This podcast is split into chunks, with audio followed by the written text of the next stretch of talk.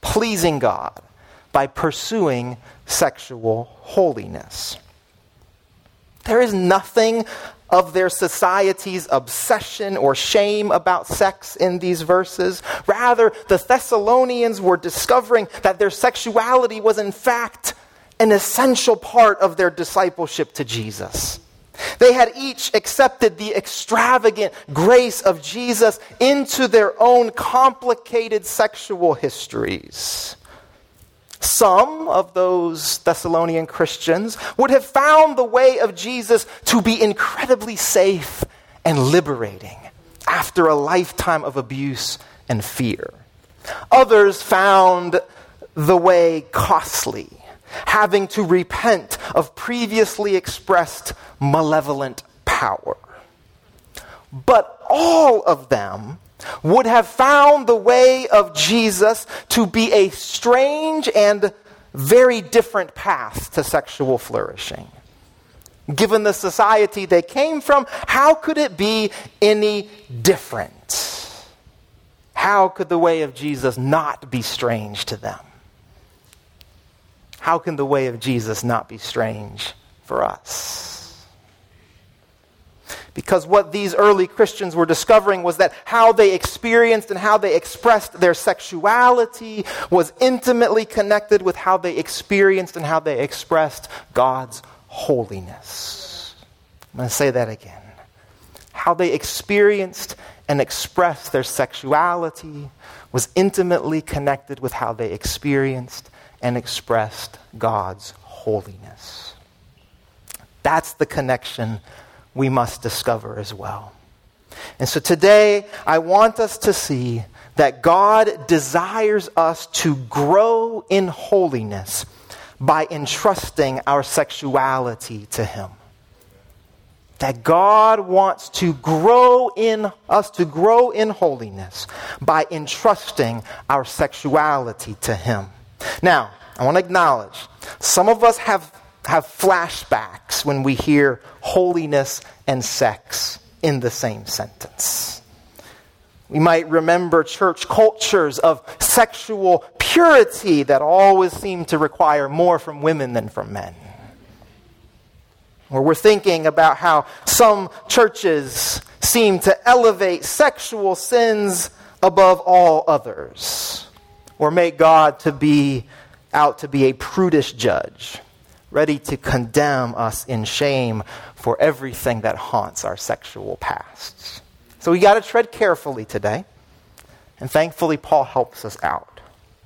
Because he shares with the Thessalonians in these verses three signs that they are growing in sexual holiness. And because I'm a preacher, we're talking about sex, I made all three of these signs start with the letter S surrender, self control, and sacrifice. God wants us to grow in holiness by entrusting our sexuality to the Holy Spirit. And the three signs Paul and his co authors point to are surrender, self control, and sacrifice. So let's start with the first of these signs. The first sign of growing in sexual holiness is that we surrender to God. Can you say surrender? Verse 1 marks a transition in this letter. Paul has been encouraging, has been uh, uh, uh supporting, has been showing his thankfulness to the Thessalonians for their faithfulness to the gospel in the first three chapters. It's been all about the gospel. You could say the first three chapters are the theological foundation for Paul's gratitude. And then here in verse 1, there's a transition. As for other matters, Paul's about to get practical. Paul's about to show the implications of those first three chapters. And what's the first theme that Paul lifts up? What's the first implication of the gospel that Paul lifts up? It's sexuality. But more specifically, it's sexuality within the context of holiness. When Paul's talking about holiness, the Greek word he uses has to do with a process of becoming holy. And this point about holiness is not a minor thing.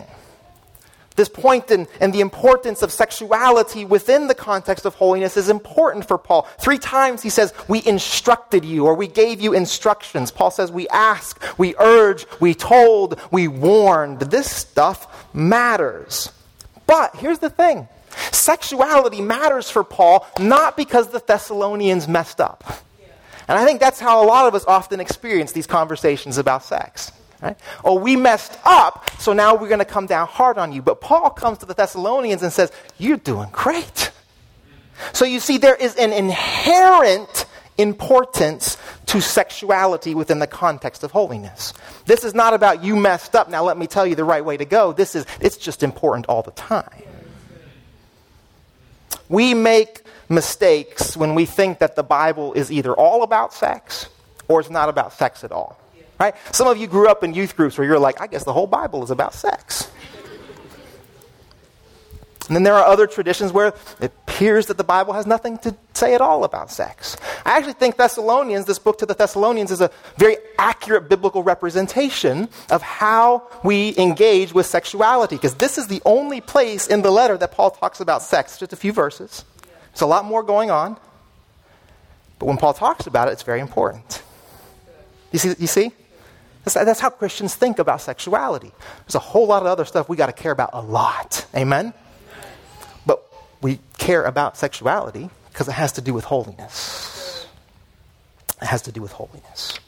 The word there, holiness, is hagiasmos. And again, it's, it's a process leading to holiness. Paul says it's God's will that you should be sanctified. That's the word. Learn to control your own body in a way that is holy. God did not call us, Paul says in verse 7, to be impure, but to live a holy life. So, what Paul is absolutely not saying is that we need to be sexually holy in order to be acceptable to God. That's a point that some of you need to hear really, really clearly. Paul is not saying that we must be sexually holy in order to be acceptable to God, because none of us would make that cut. This is a process, this is discipleship.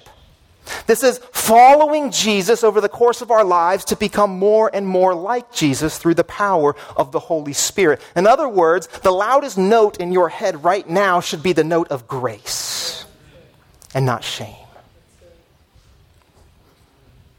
This is the process of following Jesus. This is the process of becoming more and more like your Creator. This is all about grace. And in the context of sanctification or becoming holy, it maybe makes sense that Paul's first sign of growing in sexual holiness is surrendering our sexuality to God. Because becoming more like God requires us surrendering to God. Would you agree? It is God's will, Paul writes in verse 3, that you should be sanctified, that you should avoid sexual immorality. Now, the word there for sexual immorality is a broad word. It's the Greek word porneia. You can guess kind of what the word has to do with, right? It's actually much broader, though, than maybe where our minds would immediately go when we hear that word. It's just, it's a broad category covering, well, sexual immorality writ large. It's the word that Jesus uses when he talks about uh, sexuality in the Sermon on the Mount. It's the word that Paul uses in Ephesians 5 and 3 when he writes, But among you there should not even be a hint of sexual immorality. He uses the word again in Colossians 3 and 5. Put to death, therefore, whatever belongs to your earthly nature, including porneia, sexual immorality. I would I would summarize, I would broadly define the word this way Porneia is an expression of sexuality that rejects God's intentions for sexuality. It's broad. It can look a lot of different ways. And what is God's intentions for sexuality? Boiled down, really specific, really basic, sexual expression, sexual intercourse is to be between a wife and her husband, a husband and his wife, within the context of marriage. Now, we're going to see sexuality is much bigger than that but a very basic, nuts and bolt definition. Here's the way our denomination says it faithfulness in heterosexual marriage, celibacy in singleness, these constitute the Christian standard. And if that definition doesn't make everybody in this room uncomfortable, then we're not paying attention. The vision of sexual holiness that we find Jesus referring back to, Paul referring back to, is a vision that is rooted in God's good creation in the creation itself. So that when the Pharisees come to Jesus in Matthew chapter 19 and they try to engage Jesus in a religious debate about divorce and what's the list of reasons that a man can divorce his wife? Is it short or is it of, you know, for any reason whatsoever? Jesus goes back to the beginning and he says, Haven't you read? That at the beginning the Creator made them male and female and said, For this reason, a man will leave his father and mother and be united to his wife, and the two will become one flesh. So they are no longer two, but one flesh. Therefore, what God has joined together, let no one separate. Paul actually does the same thing in 1 Corinthians chapter 6. He appeals back to Genesis 2 and 24 for a vision of sexual flourishing that is the opposite of porneia. Sexual immorality is any expression of sexuality that rejects God's intentions rooted in the good creation itself. So here's the bad news we're all guilty of porneia. Amen? We're all guilty of sexual immorality. As we acknowledge that, there is this call to surrender our sexuality to God. The problem, though, is that in that moment of surrender, if you're anything like me, we have a tendency to justify our porneia, our sexual immorality, by comparing ourselves to the surrounding culture that we happen to be a part of. So for the Thessalonians, as I've already referenced, some of the Jewish members of the church would have struggled with some of the teaching about divorce. Some of the Greek members of the congregation would have struggled with the teaching around same sex expression and relationships. Some of the Romans in this new congregation would have struggled hard with what it looked like to prepare a young woman for marriage and some of the exploitive practices that were common in that time and place. It's the same for us. We have a tendency to imagine that somehow the culture back then was more aligned with the biblical sexual ethic. We, we, we tend to think that, well, well, if we lived back then, then, then this stuff would make more sense because this is just more common for people back then. I've heard people say, I've leaned in this direction myself. Well, if, if Jesus had been speaking to our culture, if the biblical authors had been writing into our particular culture, they, they would say some different stuff. They would come at this from a different angle. But here's what we need to understand and to accept the call to avoid sexual immorality then was no easier, was no more culturally relevant, was no more palatable than it is to us now. God's creational vision of sexual holiness requires surrender at every time and in every culture. Why? Because there is no time and there is no culture which is immune from humanity's sinful fall away from God's good creational intentions for the world. Here's the point we're not all that unique. Our experiences matter. Our struggles are important. The specifics of our lives matter deeply to God. But in this way, we are not especially unique across time and culture. We have more in common with the people that Paul was writing to than we might want to think. We're not that unique. Yes, I know. I know that porn is digitally available to everyone everywhere, wherever we turn. I know that's a true particular thing about our cultural moment. I know that this particular cultural moment demands that Christians confess the countless times that we have slandered and oppressed same sex attracted people. Even as we discern together what sexual holiness looks like for all of us, queer people and straight people. I know that the circumstances of your very complicated marriage feel without equal, and divorce seems like the best option, not because your spouse has cheated or abused, but because you're ready for a fresh start. I know that despite claiming to value independence and personal strength, our culture still obsesses about romantic coupling as evidence of being worthy and desirable. I know that our image obsessed, Photoshop, visually filtered, body shaming society instills in you the worst of insecurities and even self hatred. These are all true, specific, particular points of tension in our day, in our place, that, that, that, that can cause tension with the biblical vision of sexual holiness. But I guarantee you, if we lived at a different place, at a different time, we'd have just as many points of tension. They might look different, but they would be just as much a struggle for us. If you and I don't struggle with surrendering our sexuality to God, then it's, it's likely that we've simply remade God's vision of sexual holiness into our own image. Or we've, we've remade God's vision of sexual holiness into the image of our particular cultural moment. It's entirely possible that we imagine our identities or our cultural circumstances as being far more unique than they actually are.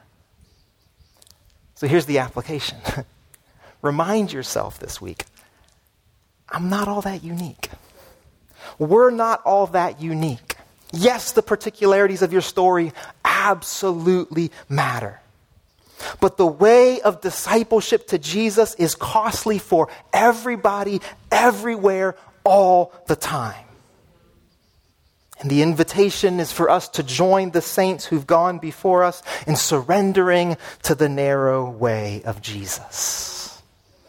The first sign that we are growing in sexual holiness is that we surrender our sexuality to God. Does anybody need a break? Just me.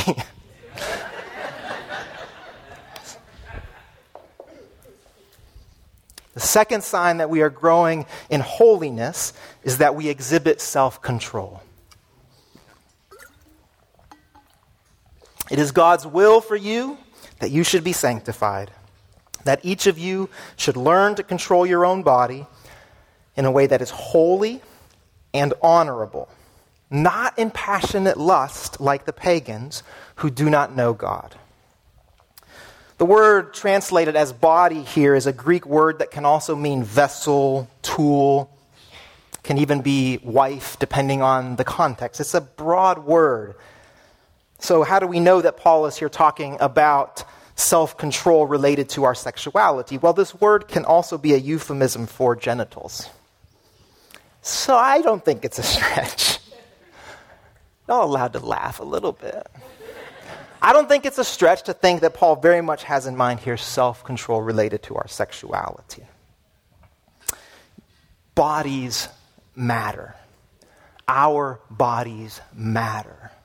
You are not a mind contained in a body. You are not a soul trapped in a body. You are a body.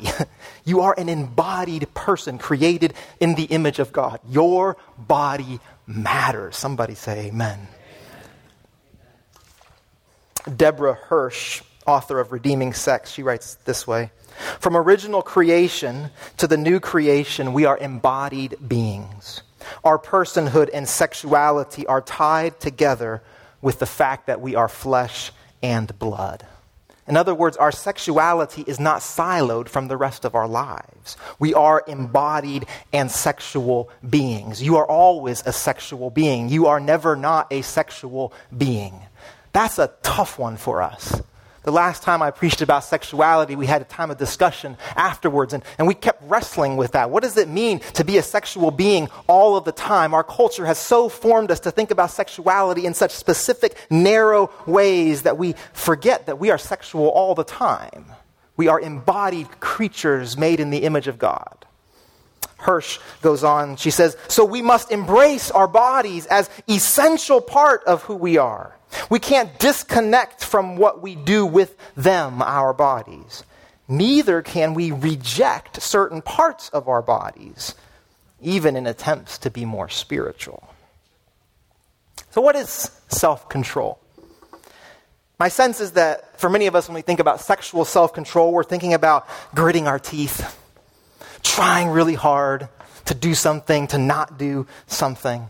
So I want to remind us that self control comes after surrender. In other words, sexual self control depends on first surrendering to God. Or we could say it this way, I think self control, sexual self control begins in worship. Begins in our surrender to God. Paul here is contrasting this self control with those who don't know God. But we do know God. And our knowledge of God provokes worship. We don't know God just to know things about God. We know God, we're encountered by God, and our worship of that God is provoked. Christian self control when it comes to our sexuality depends on our worship. Again, we need to hear the note of grace. Of grace. Of grace. Remember, this is the process of holiness. Paul reminds us right here. He says, learn to control. Again, this is not, there's not a, a doorway of sexual holiness that we need to make sure we're perfect as we walk through in order to be acceptable to God. This is a process of becoming more and more like God. Your self control never makes you acceptable to God. Some of you need to hear that today because you're really good at self control. You're really good at controlling thoughts, urges, desires, plans, anxieties. You're really good at it. You're really religious. You're the elder brother. And you need to hear today that your self control, if it doesn't come after surrender to God, it's a bunch of filthy rags. It does not make you acceptable to God. Our self control is an expression of a fruit of our surrender to God. It's all dependent on the grace of God. So, if, self, if sexual self control is a sign of growing in holiness, what can that actually look like? Paul helps us. He uses two words holy, again, and honorable. So our, our, our self control is, is holy. What, what, does, what does that mean? It means that God's desires for our sexuality are our standard. God's desires are our standard. Again, the contrast here is, is with those who are ignorant of God, who don't know God. What does this mean? It means that how we express our sexuality has to look different from those who don't know the God revealed in Jesus, who indwells us through the Holy Spirit.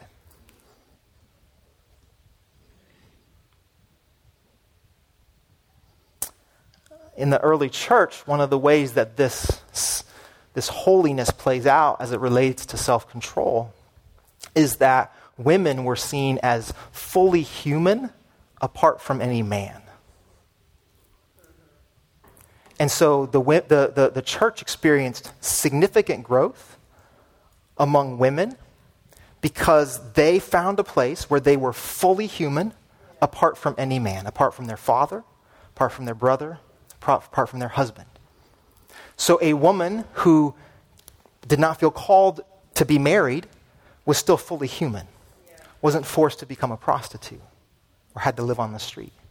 A, a woman who became a widow wasn't forced to marry her husband's brother or wasn't forced to fend for herself. And so we see all kinds of language in the New Testament about how widows are being cared for. Why is that such a big deal? Because women are seen as fully human apart from any man in the context of the church. Why? because God's standard was the measure for one's sexual holiness. The other word that Paul uses here is honorable. Honorable has to do with being other centered. Paul's contrasting this honor with self, or excuse me, with passionate lust. Passionate lust we can think of as self centered sexuality, self directed sexuality, a sexuality that is bent in on itself for one's own self determined purposes and pleasures. Paul says, no. Your self control is to be honorable. It places others' needs first. Now, maybe where our minds go most quickly, and this is not a bad thing, is between a, a, a, wife and her husband, a husband and his wife, where spouses are, are putting the needs of the other in front of their own needs. Spouses, we ought to, you ought to be having regular, healthy, vulnerable, open conversations about sex. You ought to be checking in with each other. You ought to be demonstrating an honor and other centeredness in your own marriage when it comes to sexuality. No amens to that? Yes. But I'd suggest that, that honoring one another with our sexuality is absolutely not limited to married couples. I want to think for a second about those of you who are single and who are purposefully and faithfully celibate in your singleness choosing the way of celibacy as faithfulness to Jesus' call in your life. I'd like to suggest to all of us this morning, but especially to those of us who are married, that there is absolutely nothing in our culture that affirms the celibate faithfulness that our brothers and sisters are pursuing. That they are utterly alone in our culture in their pursuit of living faithful celibate lives out of their sexuality.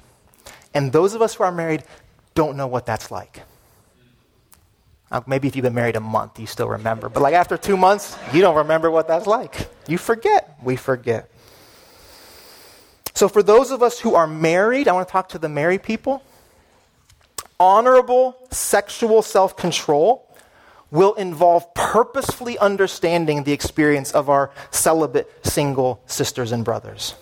It will involve developing a deep empathy so that we're in, when, when we are in that place or we're watching that movie or where we hear that comment, we immediately think of our sister or our brother and what that moment feels like to them.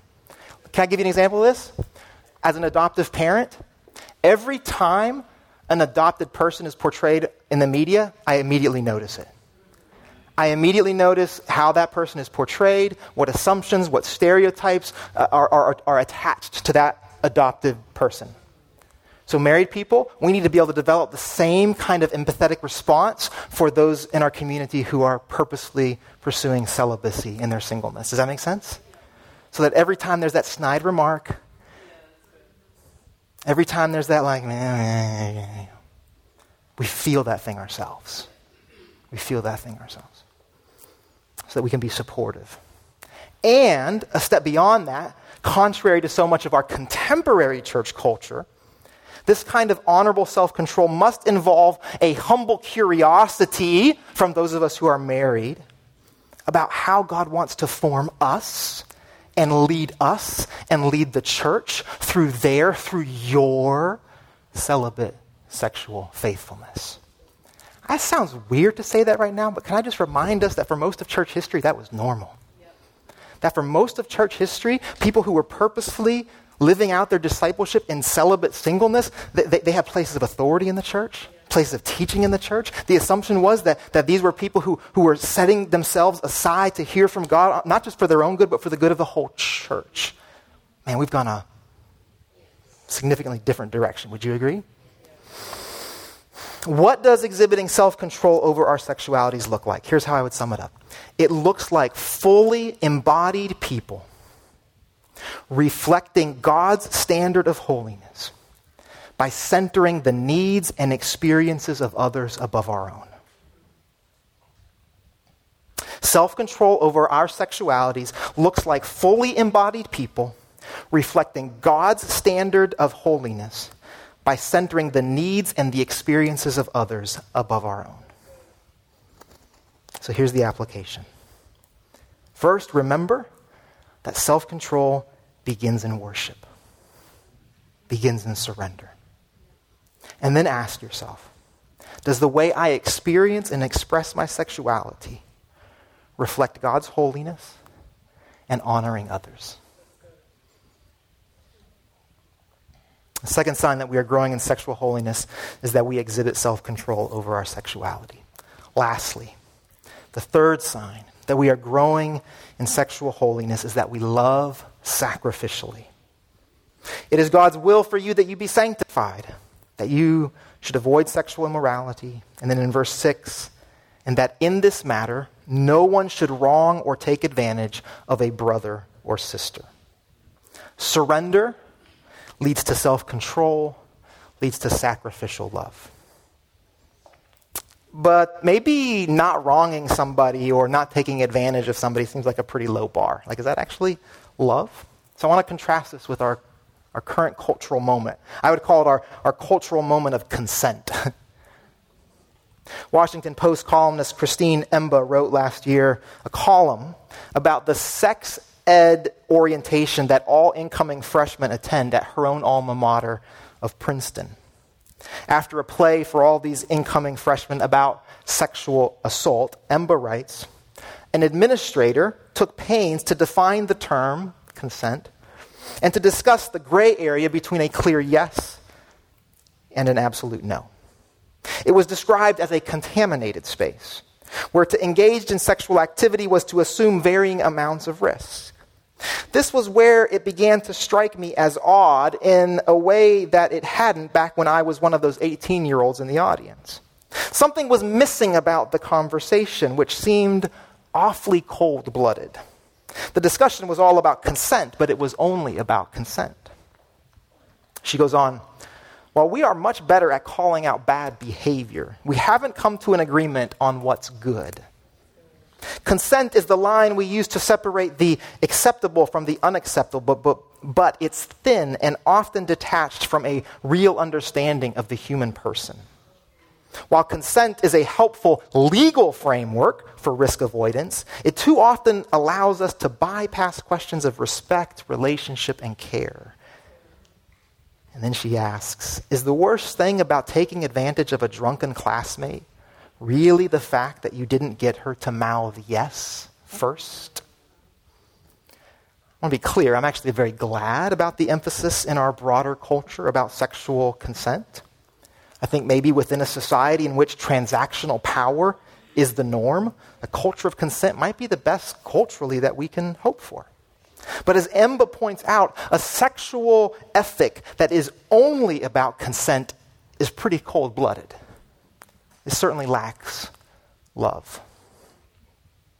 Christian sexual holiness is altogether different. And we see this when Paul refers to the people he's writing to as brother and sister. this is a really important starting point that we could miss. Paul's starting point is the full image of God humanity in the other. The starting point is never my desires, never my wants, never my needs.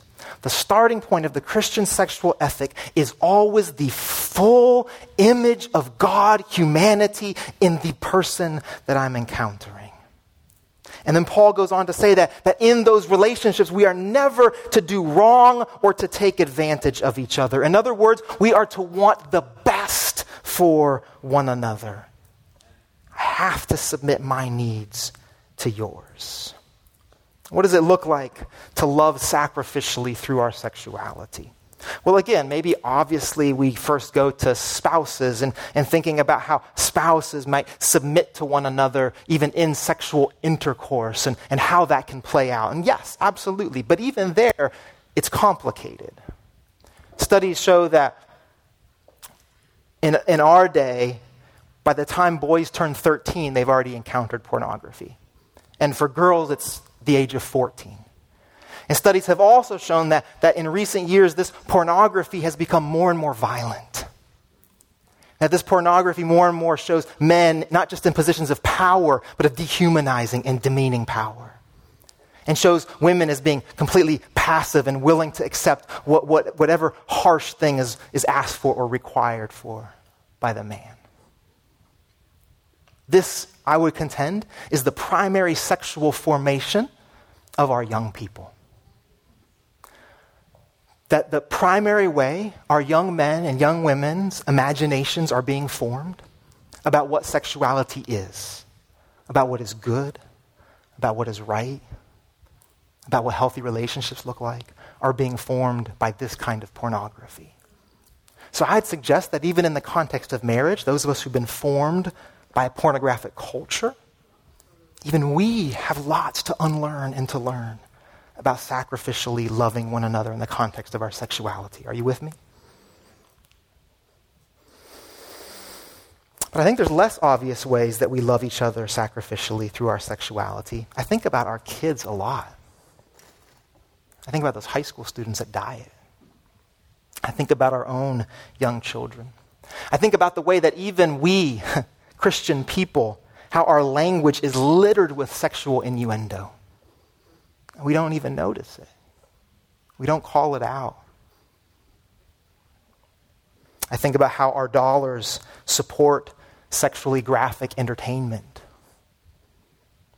I think about the ways that we're surrounded by ads that turn sex into a commodity and which far too often turn women from active agents of their own sexuality into passive objects upon which male fantasies are projected. And how we walk past those ads and drive past those ads and we don't say anything about them to our children who are being formed by those ads. Church, are we willing to interrogate the connections between our own sexual appetites and our own sexual apathies and the sexual confusion and shame and abuse that our own children face. That would be loving one another sacrificially via our sexuality. That would be loving our children sacrificially through our sexuality. Or I think about the spouse who is being abused in her marriage and the way that so often this is covered up in secrecy and shame and despicable theology. Church, are we willing to set aside for a minute our own needs, our own priorities, whatever's happening within our own sexual lives, to see the experience of that spouse? To see beyond the lies and the deception and to be present to that? It's very common, church. Would be a way that we could love sacrificially. Growing in sexual holiness involves seeing one another as embodied image bearers of the living God. Our embodiment can never be reduced to our sexuality, but it can never ignore our sexuality. So, loving sacrificially means placing the needs of vulnerable children above your own sexual needs.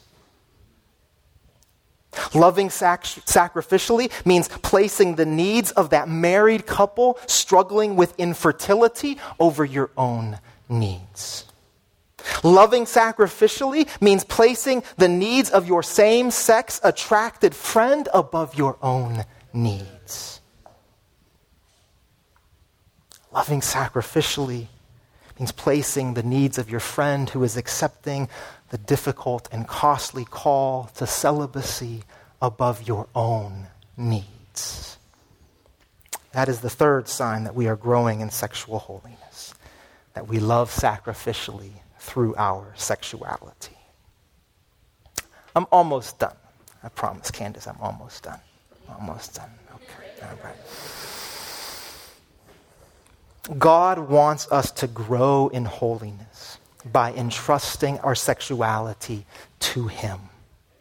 It is God's desire to transform all of our embodied selves more and more into His likeness. How we experience and how we express our sexuality is not tangential to our discipleship. Rather, it is one of the primary ways we grow in holiness. Like the Thessalonians, we inhabit a society whose sexual ethics at times seem relative and at other times seem locked in to the whims of the powerful. As Christians, our standard is different. Our standard is God's holiness, and our ethic is marked by surrender, self control, and sacrificial love. It is God's will that you should be sanctified, that you should grow in holiness. In other words, God desires you to become more and more like your Creator. God longs for you to do justly and to love mercy and to walk humbly with your God. God longs for you to be courageous and true in every situation you face. It's God's intention through His Spirit's presence that you overflow with love and joy and peace and patience, kindness, generosity, faithfulness, gentleness, and self control. Can I tell you this morning that God did not move heaven and earth to slap a few moralistic band aids on your sin? The Son of God did not empty himself of glory, allow evil to crush his head and our sins to drain his life, to make us just a little bit more optimistic about our day to day. The Holy Spirit of the living God does not abide in you to provide an, an occasional spiritual hit, an, an occasional spiritual pick me up. God wants to turn you inside out. God wants to raise dead things to life. Paul says in 2 Corinthians chapter 3, and we all who with unveiled faces contemplate the Lord's glory are being transformed into his image with ever increasing glory, which comes from the Lord who is the Spirit. And you see, because we are embodied sexual creatures, is there anything surprising about God's desire that we entrust our sexuality to Him? Is there anything surprising about the way that our sexuality is, in fact, a path to holiness?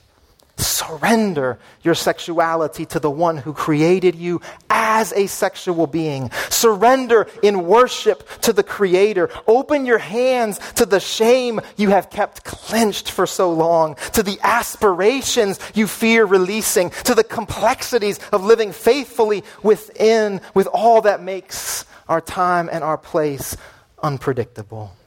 Exhibit self control over your sexuality. Turn away from the expectations of a society that elevates R. Kelly and elects Donald Trump and excuses Louis C.K., because after all, his jokes are still pretty funny. Turn away from the expectations of a society that can do no better than consent. Choose holiness as your standard. Choose honor as your ethic. And finally, church, love one another sacrificially. Within a transactional, dehumanizing culture, look upon the other as the fully embodied image bearer of the living God. Desire their best, desire their flourishing. Submit your desires and your needs to them. In other words, as sexual beings, love your neighbor as yourself. Pay attention. Pay close attention to those who have been exploited by a culture that weaponizes sex for the proclivities of the powerful. Submit your needs to theirs. Love sacrificially as God has loved us in Jesus. I am hyper aware that nothing about this journey towards sexual holiness is easy. But take heart. The way of Jesus has never been easy. Take heart. The way of Jesus has always been troublesome. And yet Jesus has overcome the troubles of this world.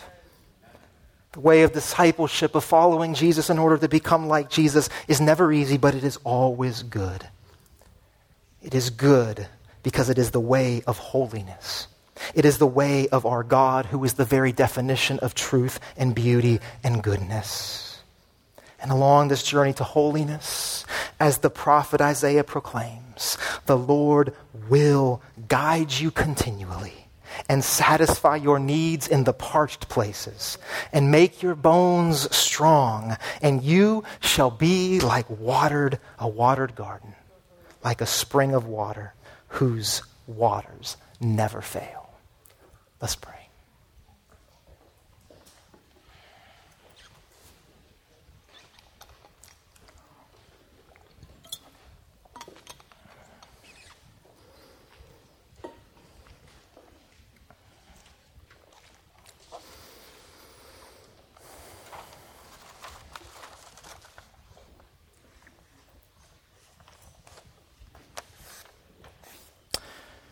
Holy Spirit, I'm aware this morning that any time we talk about sexuality, we are wandering into tender areas. We are wandering into places where we have strong memories, where we carry in our very bodies the experiences of our pasts and the hopes of our future. And so, even in this moment, I pray that if, if anything has been said this morning that is distracting us from you, that is distracting us from the grace that is ours in Christ Jesus our Lord, that you would pull it from our minds, that you would replace it with a vision of yourself. I pray, Spirit of God, that you would convince us today that, that your desire for our holiness is a good desire, is the best desire. I pray that you would convince our hearts today that your standard of holiness is not It's not a yardstick to measure our failure. It's not a heavy weight to crush down on us when we can't attain it. Would we come to see your standard of holiness as the invitation to follow our Savior more and more closely? As an invitation through the power of your Spirit to actually become more and more like the people you created us to be.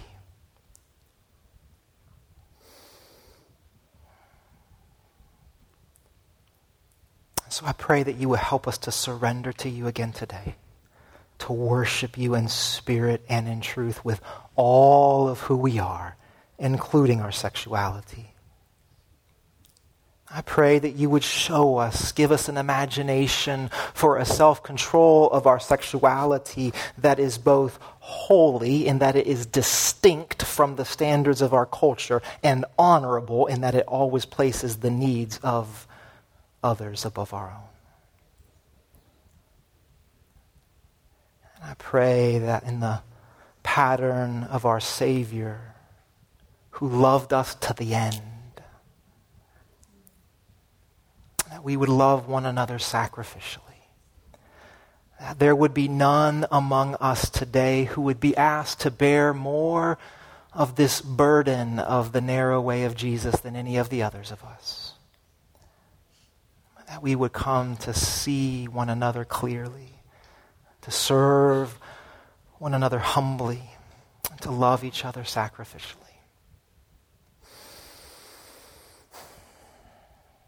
Jesus, I pray for healing for those of us who need to be put back together today. I pray for those of us who have continued to condemn ourselves because of decisions that we have made for temptations that we continue to succumb to. I pray that your grace would be applied thick and heavy today.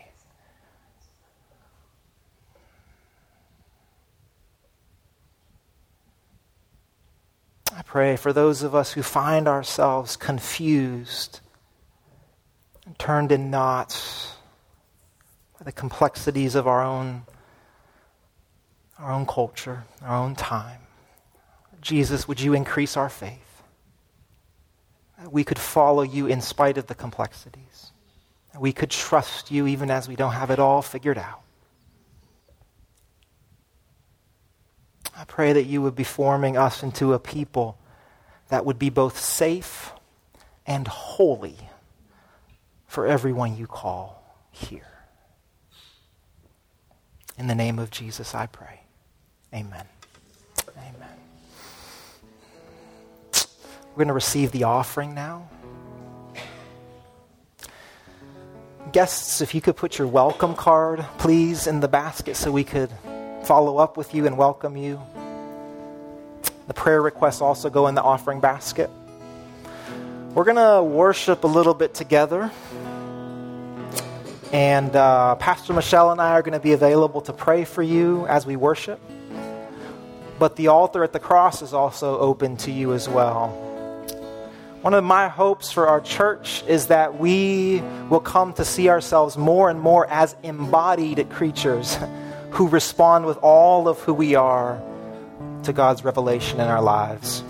So I invite you as you worship to kneel, to stand, to come to the cross, to be prayed for today, and whatever it is that the Spirit has spoken to you. And so, God, now please receive these tithes and these offerings. Jesus, I pray that they would be an act of worship and love to you.